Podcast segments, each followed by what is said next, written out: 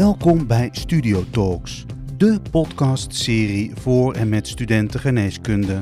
Ik merkte dat ik een continue druk had om te presteren, uh, maar ik wilde dus het, altijd het beste halen en fouten waren dus een no-go. In deze podcast behandelen we telkens een actueel of interessant thema dat jou als student aangaat. Dus bijvoorbeeld in, uh, in zo'n zijnstroomjaar dat je alles echt in een jaar moet halen, anders is het uh, bye. dan kan je niet eventjes een stapje achteruit doen. In deze aflevering spreekt Marjolein Pauw met Jessica Jeltes over perfectionisme. En bij perfectionisme is het inderdaad zo dat inderdaad alles moet perfect, foutloos zijn. En dat brengt zoveel angst en spanning op dat het gewoon niet, uh, niet functioneel meer is. Jessica is medisch psycholoog bij Amsterdam UMC en geeft workshops over dit thema. Ook te gast zijn student Caitlin Verbakel en student Amir Hosseini. Welkom allemaal bij deze podcast die geheel gewijd is aan het thema perfectionisme. En bij mij aan tafel Jessica, Caitlin en Amir. Jessica, welkom. Ja, dankjewel. Je werkt bij Amsterdam UMC. En ja. Kun je me vertellen wat je daar doet? Klopt precies. Uh, ik ben uh, psycholoog-trainer en ik werk bij de afdeling medische psychologie. En wij geven heel veel trainingen op het gebied van samenwerking, communicatie en persoonlijke ontwikkeling in de bachelor, master en de vervolgopleidingen. Dus veel studenten die nu luisteren, die uh, zullen je kennen. Zeker. Ja, fijn ja. dat je er bent. Ja, dankjewel. Caitlin, welkom. Dankjewel. Thema perfectionisme past bij je, zei je me vanochtend. Jazeker. Ja, het, uh, toen ik de uitnodiging kreeg, uh, was ik meteen uh, enthousiast. En het is een rode draad in zowel mijn stu studententijd als ook in mijn privéleven. Dus ik accepteerde de uitnodiging met liefde. Nou, fijn dat je er bent. Amir, welkom. Dankjewel. Ja, welke fase van de opleiding ben jij? Ik doe momenteel het schakeljaar, het de zijnstroom voor tandartsen. dus jaar twee, jaar drie tegelijkertijd. Perfectionisme is jou ook niet onbekend. Nee, nee, ik merk het steeds meer gaandeweg. En ik dacht, als ik een keer over praat, misschien komt het nog iets meer uh, tot mijn eigen begrip uh, hoe het me beïnvloedt. Ja, ja. En mijn naam is Marjolein Pauw. Samen met Renate Dekker en Siska Heuvelman bemens ik de post van studieadviseur. We zien bachelor en master studenten geneeskunde.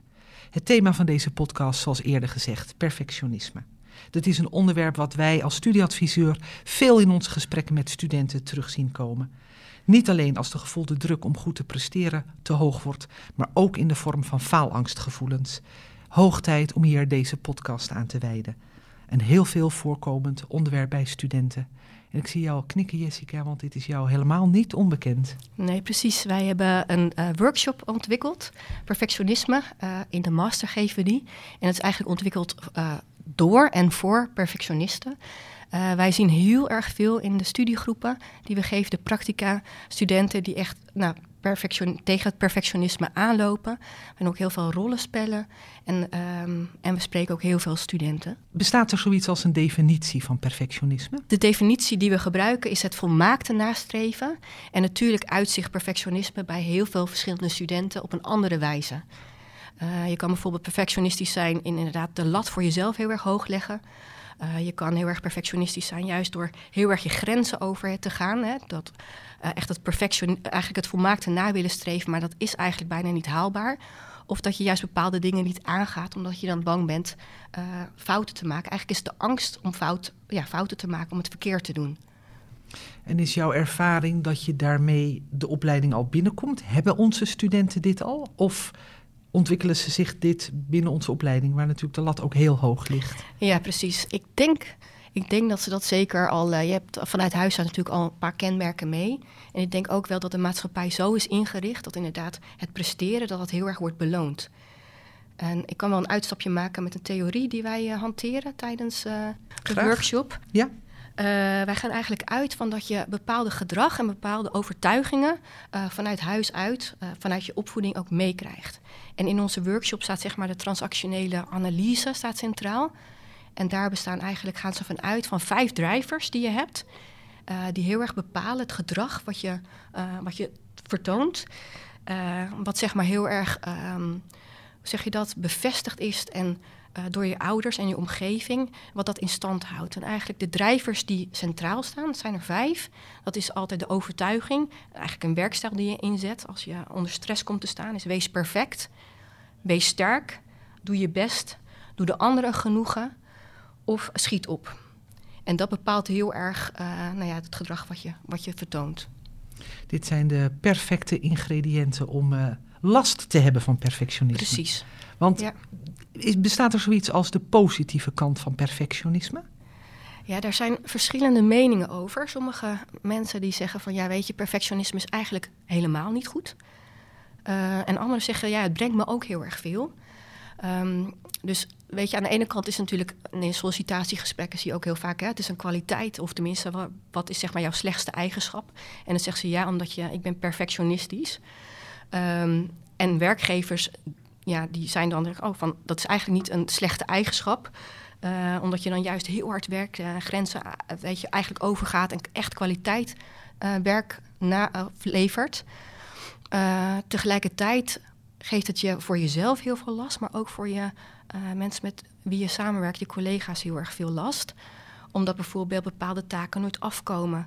Uh, je enorm veel tijd in een project uh, steekt, maar ook bijvoorbeeld niet goed kan samenwerken, omdat je minder goed dingen uit handen kunt geven en minder goed kan delegeren, omdat je het zelf nou ja, beter kan of bang bent dat de kwaliteit niet goed genoeg is. Ja, helder. Caitlin, ik kijk even naar jou, want je zei al, dit is een rode draad bijna door mijn uh, leven. Herken je wat Jessica vertelt? Jazeker. Ik uh, herken zowel de positieve punten van ja, perfectionisme. Ik zie ook wel nu de positieve kanten. Maar ik heb ook zeker de negatieve kanten gehad. Uh, in het begin van mijn bachelor geneeskunde heb ik met name de negatieve kanten heel erg kwamen bij, naar, bij mij naar voren. Heel erg, ja, ten koste van alles, ja, ten koste van alles zo goed mogelijk cijfers halen. En eigenlijk altijd alle kennis paraat willen hebben. En ja, fouten waren voor mij toen echt een no-go. Inderdaad, in alle stukken die je moest schrijven, alles heel gedetailleerd schrijven.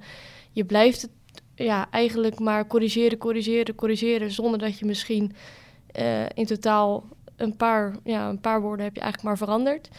Um, en daar ging ik uiteindelijk echt aan onderdoor. Uh, toen ben ik een tijdje gestopt, een jaartje ben ik er tussenuit gegaan. En ik heb sinds kort mijn studie weer, opge, ja, eigenlijk weer opgepakt. En nu ervaar ik eigenlijk juist de positieve kant van perfectionisme. Ik ben nog steeds even ambitieus, ik ben Pietje precies. Maar ik kan nu het heel erg kaderen met, ik kan een grens aangeven van oké, nu heb ik mijn best gedaan. Ik, ik kan, als ik er nog lang aan zit, het kan beter misschien, maar het is niet, het is niet meer die tijd waard. Dus het is nu genoeg en uh, het is ook goed zo. Dus ik heb nu eigenlijk, uh, ik, ik, denk dat ik beide kanten heb ervaren en dat ik nu ja, mijn vruchten kan plukken van de positieve kanten van perfectionisme. Fijn dat je deelt. Ik hoor er graag straks meer over. Amir, jij zat ook al te knikken toen Jessica aan het vertellen was. Ja, ik herken het heel erg. Um, maar het is heel lastig omdat je niet echt kan kiezen waarvoor je het wel wil of hebt en waarvoor niet. Het is een soort weegschaal. En soms denk ik van oké, daar wil ik heel erg graag mijn best voor doen. En andere keren kan ik iets totaal loslaten. En dat kan, kunnen hele triviale dingen zijn, zoals dat ik, ik had het toevallig met jullie ook voor de uitzending over dat ik een ruitenwisser moest bestellen. En dan, en dan zijn er 3000 opties en dan wil ik de perfecte ruitenwisser. En daar kan ik zoveel onnodig veel tijd aan besteden. daar baal ik dan echt van. Maar daar heb je gewoon niet zelf aan de hand. Um, Wat gebeurt er dan als je naar 3000 ruitenwissers kijkt? Nou ja, dan heb ik het gevoel dat als ik de verkeerde uitkies, dat ik daar echt uh, onder lijd dat staat helemaal nergens op. Maar je denkt er van ja, ik ga er geld aan uitgeven, dus dan wil ik een ruitenwisser die ook goed is. Maar dat is met meer dingen. Dat is met als je bijvoorbeeld uh, een menukaart voor je hebt in een restaurant, als je uh, opdracht maakt, als je um, weet dat je een patiënt moet voorbereiden tijdens de overdracht en je wil gewoon niet dat je, dat je faalt, um, dan ga je daar heel veel tijd aan besteden. Terwijl een ander zou dat niet zo serieus nemen misschien, of denken van nou, het komt wel goed en het loopt wel los. Maar het is een soort van obsessief bezig zijn met, met jezelf willen bewijzen misschien. En ook wanneer het niet nodig is. Nou weet ik, jij doet twee opleidingen tegelijk. Je bent inmiddels standaard en je doet bij ons ook geneeskunde. Ja. Triggert zo'n drukke agenda perfectionisme? Ja, ik denk het wel. Want um, hoewel je vaak het advies krijgt dat het oké is om een stapje achteruit te doen, um, is er niet altijd ruimte voor. Um, ik zou met liefde uh, eventjes wat rust willen pakken en zeggen van oké, okay, ik ga dit even wat minder serieus nemen. Maar dan heb je ook meteen weer een achterstand. En dan uh, door die onrust benader ik mezelf nog meer. Terwijl ik denk, als ik uh, iets heel erg goed doe en mezelf eventjes, ja, nou ja, straf wil ik het niet noemen, maar mezelf eventjes hard aan het werk zet, um, dan heb ik eerst even leed, maar daarna wel rust in mijn hoofd. En dat is met alles zo, met lijstjes, met spreadsheets. Um, ik denk dat de opleiding, um, wat je al zei, lat ligt heel erg hoog. Dus je kan niet altijd eventjes niet getriggerd zijn. Nee. Dat gaat op dit moment niet in ieder geval. Het klinkt ook alsof je zegt, er is een innerlijk dialoog in mijn hoofd. Een stem die zegt, stop er nou mee. Maar een drive om je lijstjes af te vinken, zodat je dan pas rust, rust hebt. Ja, ja je, je bent bewust uh, van het obsessieve. Um, maar je, je weet dat het nodig is. En tenminste, ik hoop dat het nodig is. Um, dat is misschien een beetje, ben een beetje biased om het over mezelf te zeggen. Maar uh, ja, ik ben er wel erg bewust van. Ja, ja, ja.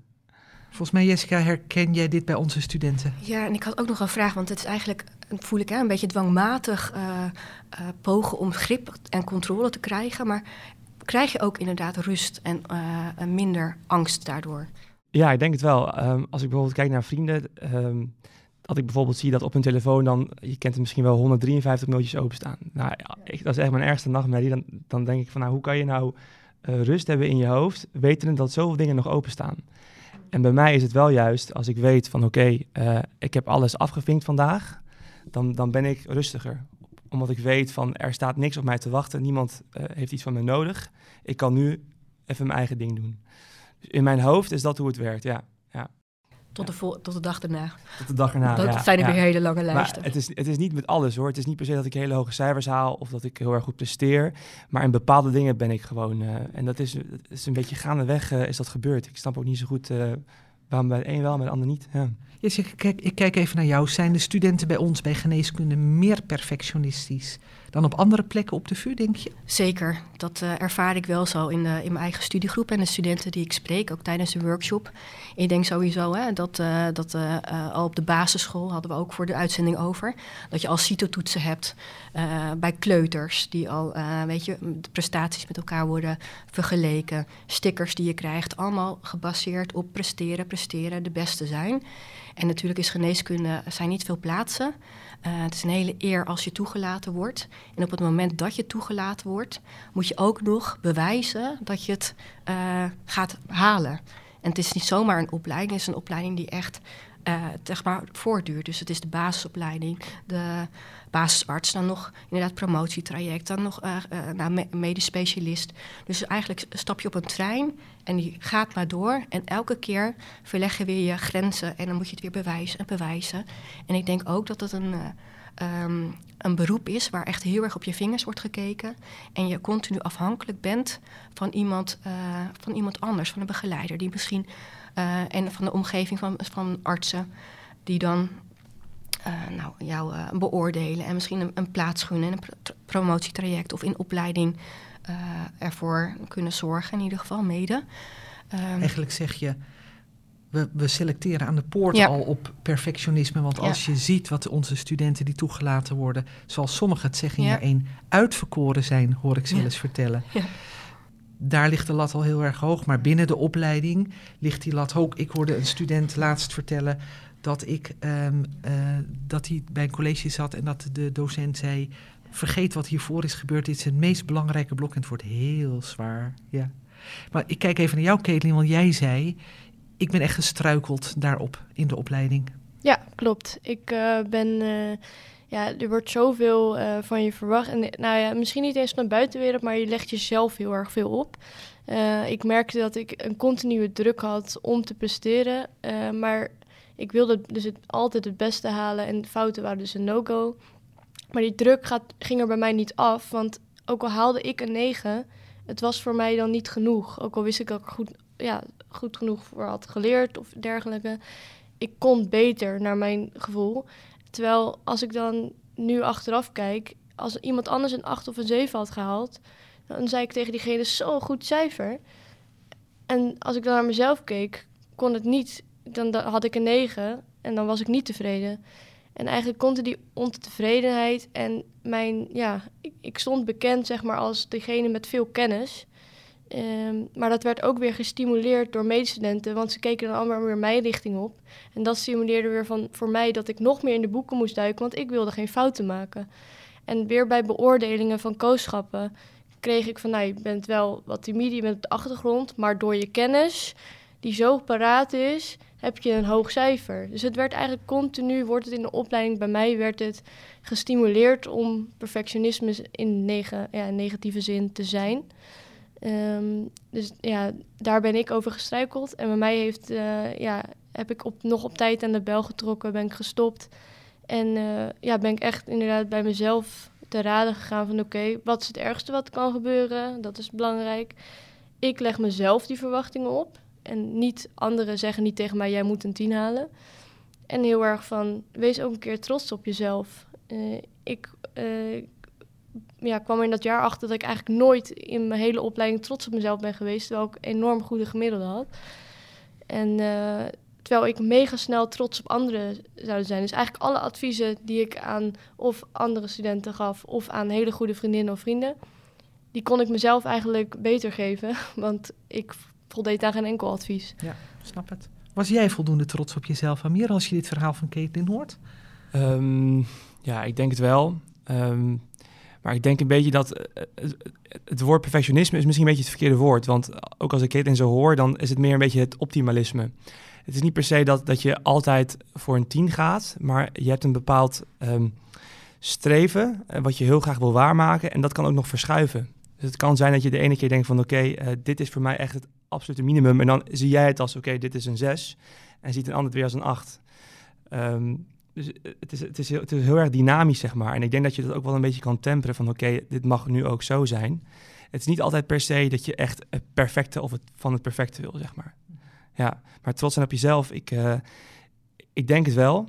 Um, ik denk dat je, dat je elke winst moet zien als, als winst. En uh, we hebben veel meegemaakt en uiteindelijk ben ik zeker trots. Maar ik denk dat je pas echt trots bent als je bereikt wat je wil bereiken. En tot die tijd ben je nog niet helemaal verzadigd, denk ik. Ja. Jessica, ik weet, je geeft een masterclass in de, in de masterfase. Ja, klopt. En dan kunnen studenten kiezen uit een symposium. En een van de keuzes die ze kunnen maken is om naar de masterclass te gaan. Die gaat over perfectionisme. Ja. Wat doe je in zo'n masterclass? Want ik vermoed dat er studenten komen die, nou ja, à la Caitlin en Amir van lijstjes af willen of gevoelens dat het nooit goed genoeg is. Zeker. Ik zal wat meer over de inhoud vertellen, inderdaad. Uh, we gaan in ieder geval uh, stilstaan bij wat perfectionisme eigenlijk is, maar ook waar het vandaan komt, zodat je jezelf heel erg bewust bent van eigenlijk het gedrag wat je inzet. Want dat hoorde ik jou ook vertellen over het wordt telkens het gedrag wat je inzet, wordt telkens bevestigd. En daardoor krijg je eigenlijk erkenning en bestaansrecht. En bij perfectionisme is het inderdaad zo dat inderdaad alles moet perfect, foutloos zijn. En dat brengt zoveel angst en spanning op dat het gewoon niet, uh, niet functioneel meer is. Dan gaan we heel erg goed kijken van waar komt het nou eigenlijk vandaan? Uh, hoe zit dat bij jou? Welke uh, overtuigingen heb je zeg maar um, jezelf opgelegd? En ook uh, kijken hoe, om, tegengedrag, zeg maar, andere gedachten te doen en ook ander gedrag in te zetten om eigenlijk dat perfectionistisch gedrag te neutraliseren. En dat noem je dan allowers. Dus dat je in plaats van ik moet iets foutloos doen, dat je zegt ik mag ook fouten maken, dat is oké. Okay.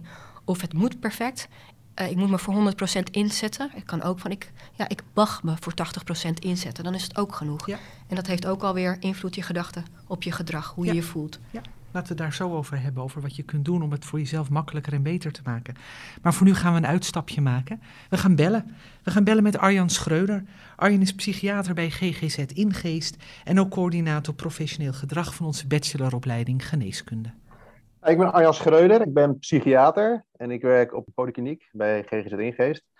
En daar zie ik heel veel mensen met angst- en depressieve klachten. Um, en daarnaast ben ik coördinator professioneel gedrag van de bachelor bij de geneeskundefaculteit van de VU. Ik heb promotieonderzoek gedaan in misofonie. Dus dat zijn mensen die niet tegen smak en uh, smakgeluiden kunnen, die uh, tegen ademhalingsgeluiden kunnen, die allerlei ge gevoelens van woede en walging krijgen. En het viel me op dat bij die mensen wel uh, in de persoonlijkheid wel een hoge mate van dwangmatigheid en de behoefte aan controle en perfectionisme aanwezig was. Dus dat is iets wat ik tijdens mijn promotieonderzoek begon op te vallen. En ik zie het ook heel erg bij de mensen die ik behandel bij de angst en depressie. Uh, dat zijn allemaal, uh, voor een groot deel zie je dat mensen met een bovenmatige behoefte aan controle, die een hoog streefniveau hebben, die ook een eigenwaarde af laten hangen van dat dingen heel goed gaan.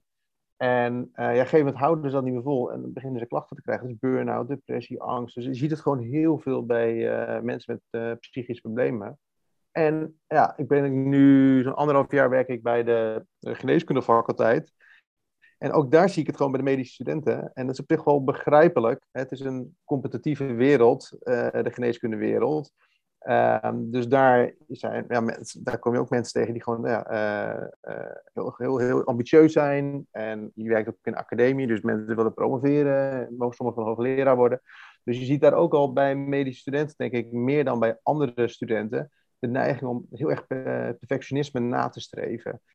Nou, wat je ziet is uh, faalangst. Je, jezelf wilt heel af laten hangen van, van het succes, van, van hoge cijfers. Heel veel overwerken, uh, veel checken, je eigen resultaten vergelijken met anderen. Tijdens het maken van allerlei essays natuurlijk je helemaal verzand in details. Uh, in werkgroepen bevestiging vragen, lijstjes maken. En ja, wat dan ook kan optreden is dat mensen gewoon gaan vermijden Hè, ze durven verantwoordelijkheid niet te nemen. Ze gaan tentamens misschien uitstellen. Dat kan ook gebeuren. Want ja, als je iets niet doet, dan kun je in ieder geval niet beoordeeld worden. Dat je het niet gehaald hebt. Um, dus je ziet gewoon studenten daarmee uitvallen. En ik denk, een deel daarvan valt uit. Maar ik denk dat er gewoon heel veel studenten die uiteindelijk niet uitvallen, maar die gewoon er wel veel last van hebben. Ik zou eigenlijk een lans willen breken voor imperfectie. Ik denk, um, het is een maatschappelijke ontwikkeling dat we steeds meer met elkaar vergeleken worden. Dat begint op de lagere scholen met alle CITO-toetsen en de toelatingseisen voor de opleidingen. Het zou allemaal wat minder perfect mogen. Dus mijn belangrijkste boodschap is: durf fouten te maken. Hè? En fouten maken zijn leerzaam, dat is niet het einde van de wereld. Laat je zelfbeeld echt niet afhangen van succes, maar van het proces. Dus het gaat niet om het eindresultaat, maar om hoe je ergens gekomen bent ik denk dat dat. En, en, en, en, een ander ding dat ik heel belangrijk vind, is gewoon wees mild. Mild naar jezelf, mild over hoe je over jezelf praat. Mensen die heel perfectionistisch zijn, mensen die kunnen, die kunnen zo streng zijn.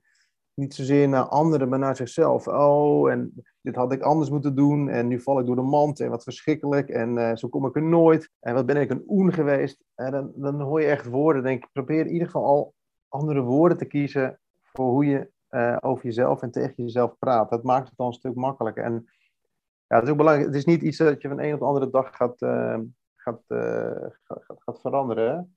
Het is belangrijk om die mailtijd te, toe te passen. Het is belangrijk om proberen niet op het, op, op, op het succes, maar op het proces te, te focussen. En, en deel dingen op in kleine, kleine stukjes. Als je dit zo hoort, Amir, had het praatje van Arjen je geholpen een beter, een andere, niet een beter, een andere ruitenwisser te kiezen? Of de ruitenwisser te kiezen? Ja, misschien wel, ja. Ehm, ik denk in, in situatie ruitenwisser had het wel gekund. Maar ik denk dat het advies, hoe goed het ook is, niet in elke situatie toe te passen is. Dus bijvoorbeeld in, uh, in zo'n zijnstroomjaar dat je alles echt in een jaar moet halen, anders is het uh, bye-bye. dan kan je niet eventjes een stapje achteruit doen. Dus het is een beetje, denk ik, voor jezelf bepalen wanneer kan ik mezelf temperen en wanneer kan ik, mezelf, kan ik het permitteren om dat te doen en wanneer niet. En hopelijk komen er nog uh, rustigere jaren aan waarbij je dat vaker kan doen dan nu. En als Arjen zegt focus op het proces en niet op het product, wat betekent dat? Uh, dat betekent dat je moet genieten van, van hoe je er komt. Alleen zijn de, de manieren waarop de opleiding meet wel meer het product dan het proces. Dus VUNET gaat echt over het product en niet over het proces. Maar kan wel meer genieten van het proces, dat kan zeker. Maar tot die tijd moet ik eigenlijk allebei net zo belangrijk vinden. Hoor ik je zeggen dat we in onze opleiding ook meer aandacht kunnen hebben voor het welzijn van jullie als het gaat over de druk die er gevoeld wordt? Kan zeker, uh, al moet ik zeggen dat dat hier echt heel goed gebeurt. Alleen, um, ja, je kan niet meten in welzijn. Je kan natuurlijk wel gesprekken aangaan. Je kan vragen aan mensen van, nou, waar heb je behoefte aan? Um, maar uiteindelijk is je grootste verantwoordelijkheid als opleiding is mensen opleiden. Uh, en, en, dat doe je door aan de hand van tentaminering, uh, toetsen en beoordelen. En dat is ook hoe studenten een beetje opgeleid zijn. We moeten presteren, we moeten door. Dus er valt ook nog winst te halen in de manier waarop studenten met elkaar omgaan. Uh, ja, ja, maar hier competitief. Ja, mm -hmm. is zeker zo. Maar dat, dat, dat zal wel blijven, denk ik, ook in het ziekenhuis. Kijk even naar jou, Caitlin. Ik zie je knikken. Ja, het is uh, wat Amir ook wel zegt. Het is natuurlijk lastig om. Je moet ook presteren om de opleiding te halen. Je kan dat niet helemaal weghalen.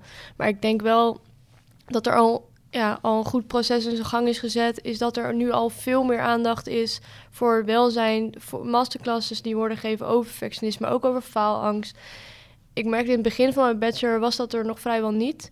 En eigenlijk is dat in de stroomversnelling gekomen toen derde bachelorjaar, eerste jaar kooschappen. Merkte ik opeens dat er heel veel aandacht aan werd gegeven. Um, en ja, ik denk dat dat een hele goede stroomversnelling is en dat dat ook belangrijk is, zeker bij geneeskundestudenten. En ja, wat Amir ook zegt, ja, je moet, uh, je moet presteren. Uh, dat, en dat is ook gezond, dat is ook gezond perfectionisme. Um, maar ik, ik vind wel dat daar rekening in de opleiding mee kan worden gehouden. En dat ik denk dat dat proces nu goed uh, aan de gang is. En nog even inhakend op het proces. Ik denk dat dan in dat proces, als je daar naar kijkt, dat je dan ook juist uh, moet kijken naar wat er wel is goed gegaan. En niet alleen maar wat wat er niet is goed gegaan. Ja. Jessica, als jij de masterclass geeft, dan denk ik dat heel veel van de studenten die deelnemen van dingen waar ze last van hebben, van perfectionisme af willen. Wat voor handvatten kun je ze bieden? Um, kom ik straks op. Ik wil ja? nog even inhaken op ja? wat er net is gezegd. Want inderdaad zie je heel veel initiatieven nu in het onderwijs veranderen. Zo heb je ook bijvoorbeeld het programmatisch toetsen. Dat er dus niet meer cijfers worden gegeven, maar echt gekeken naar uh, de feedback. En voor sommige mensen is het heel erg lastig, zoals perfectionisme, die voor een 8 of 9 gaan tijdens een kooschap, omdat ze anders niet cum, cum laude kunnen slagen. Maar die krijgen dan feedback, zeg maar, op het gedrag. Dat eigenlijk meer gericht is op het proces. Als ook zeg maar in de. Uh, we zijn nu bezig met een onderwijsontwikkeling in de, voor het eerste maand voor de nieuwe studenten. Zodat ze meer gericht zijn op hun persoonlijkheid, zeg maar op hun persoonlijke ontwikkeling in plaats van meteen op kennis. En ook tijdens intervisie wordt ook veel meer stil, stilgestaan, ook over je persoonlijke ontwikkeling. En wat doet het nou eigenlijk met jou en wie ben jij en uh, hoe functioneer je? Dus dat wil ik nog even ja, toevoegen. Belangrijke toevoeging, dank je. En uh, jouw vraag over de handvatten, welke handvatten geven we nu? Ja. Uh, als eerste stap 1 is inderdaad bewustzijn. En hoe werkt het nu eigenlijk bij mij? Dus voor iedereen is dat anders. En dan specifiek voor, die, voor hoe het bij jou geldt, zeg maar echt tips en tricks aanreiken. Dus dat kan zijn andere uh, gedachtegang, ander gedrag inzetten. Um, inderdaad hoor je inderdaad dat je meteen heel streng bent, hè? ook een innerlijke criticus hebt. Om die gedachten zeg maar om te buigen. Maar ook om inderdaad meer compassie. Eigenlijk wat jij zei, hè? ook al uh, hoe praat je tegen een vriendin, om dat ook bij jezelf toe te passen. Uh, eigenlijk dat, dat soort dingen. Wat helpt jou, Amir, als je de rust wilt vinden en je weer voelt dat je zo in die perfectionisme groef schiet?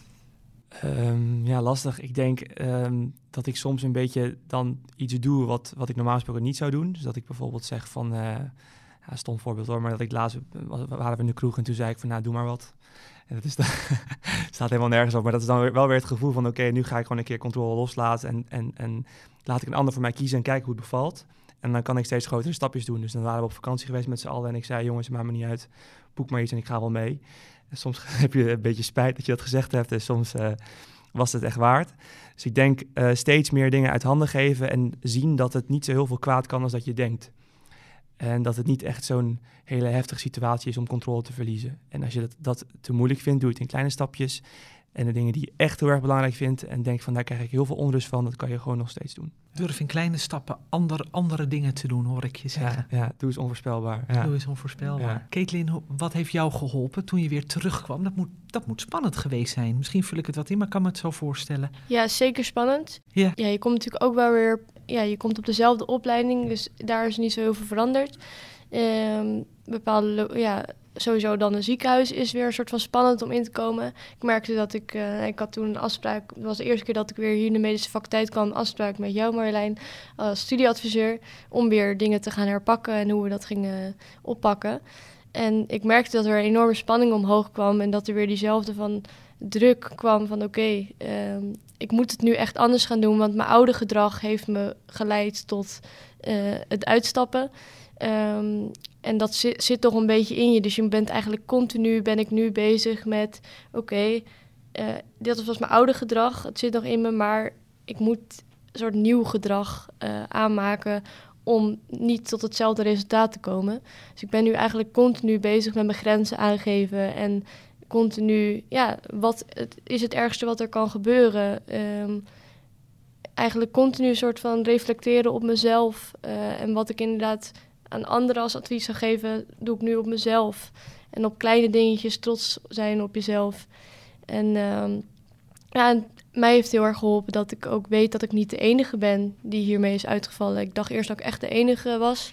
Ik hoorde het niet om me heen, want iedereen was super uh, blij en uh, enthousiast over de kooschappen. En ik liep daar eigenlijk een beetje rond van ja, hm, ik voel me niet zo lekker. En toen, ja, nu hoor je steeds meer dat het heel erg speelt onder studenten. En eh, ja, dat helpt mij ook wel met ja, toch een soort ja, begrip. En ja, dat is eigenlijk milder, meest... hoor ik je vertellen. Milder ja, milder voor mezelf, ja. zeker. Ik, uh, zeker dat grenzen aangeven. En gewoon, nu is het genoeg. Nu ga ik een boek erbij pakken. Nu ga ik uh, eventjes uh, hardlopen. Gewoon een grens en dan ook stoppen. En de volgende dag is weer een nieuwe dag waar je weer andere dingen kunt doen. Ja, mooi. Dankjewel. Jessica, als jij dus zo nog naar, de, naar ons gesprek zo terugkijkt... zijn er nog dingen waarvan je zegt... dat is fijn om die nog te delen of... Ik denk dat het ook heel erg belangrijk is te delen, inderdaad. Wat je zei, ik ben niet alleen, uh, onderling met studenten. En zeker niet te hard en te streng zijn voor jezelf, inderdaad mild. En ik denk je, je ontspanning uh, pakken en ook genieten inderdaad van dingen die, waar jij blij van wordt. En het niet moeten, continu moeten. Ja. Van alles. Kleine stapjes. Kleine stapjes. Ja. Alles indelen, kleine stapjes. Ja. Dag voor dag. Het zou zomaar kunnen dat je masterclass veel meer inschrijvingen gaat hebben de komende tijd. Ik hoop het. Amir, zijn er nog dingen die jij wilt toevoegen als we het hebben over dit onderwerp? Ja, misschien goed om mee te eindigen dan dat het echt niet per se iets afwijkends is. En dat het echt niet per se iets slechts is, zodat je moet denken van uh, ik heb dit en uh, dit is mis met mij. Um, ik denk dat het iets heel goeds is en als je er goed mee om kan gaan, dat het je heel veel kan leveren. Um, en dat niet alleen zijn, dat klopt, maar um, ja, niet al, je bent niet alleen en het is normaal. En het is vooral bij een opleiding als geneeskunde bovengemiddeld aanwezig. Dus uh, dat, is, uh, dat ga je nog merken om je heen. Ja. ja, klopt. En dat merken wij ook als studieadviseurs. En daar ga ik mee afronden. Omdat wij natuurlijk ook zien dat studenten bij ons komen en denk, denken dat ze de enige zijn die zoveel last hebben. Sociale media speelt daar ook een rol in. Maar ook dat er weinig wordt gedeeld als het minder goed gaat. Daar komt onze competitieve kant van de opleiding heel erg naar voren. Maar pleidooi van mij zou zijn: als je er niet uitkomt, zoek hulp. Kom. En uh, je kunt bij de studieadviseurs ook uh, altijd terecht. En denk niet, het moet vreselijk zijn. Um, ik lig ervan wakker. Het mag ook zijn dat je hier rondloopt en dat je denkt: nou, als dit nou de beste versie is, ik weet het niet. Volgens mij kan het allemaal wel, zoals Arjen ook zei, milder. Streven naar iets minder perfect zal heel wat zijn bij ons uh, op de opleiding. Ja. Ik wil jullie bedanken. Jessica, Caitlin, Amir, dank jullie wel voor het komen, voor jullie openhartigheid en het delen van uh, het uh, onderwerp perfectionisme. En dan uh, hoop ik dat iedereen die hier naar luistert zich aangemoedigd voelt en minder alleen voelt en hulp zoekt als nodig. Dank jullie wel.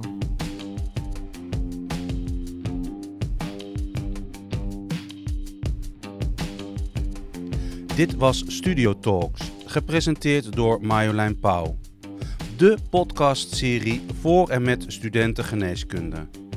Naar een idee van Renate Dekker.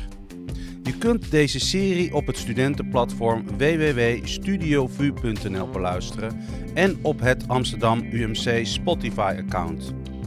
Heb je vragen, zorgen of tips of wil je als student deelnemen aan deze podcastserie? Schroom dan niet en neem contact op met onze studieadviseurs. Tot de volgende aflevering van Studio Talks.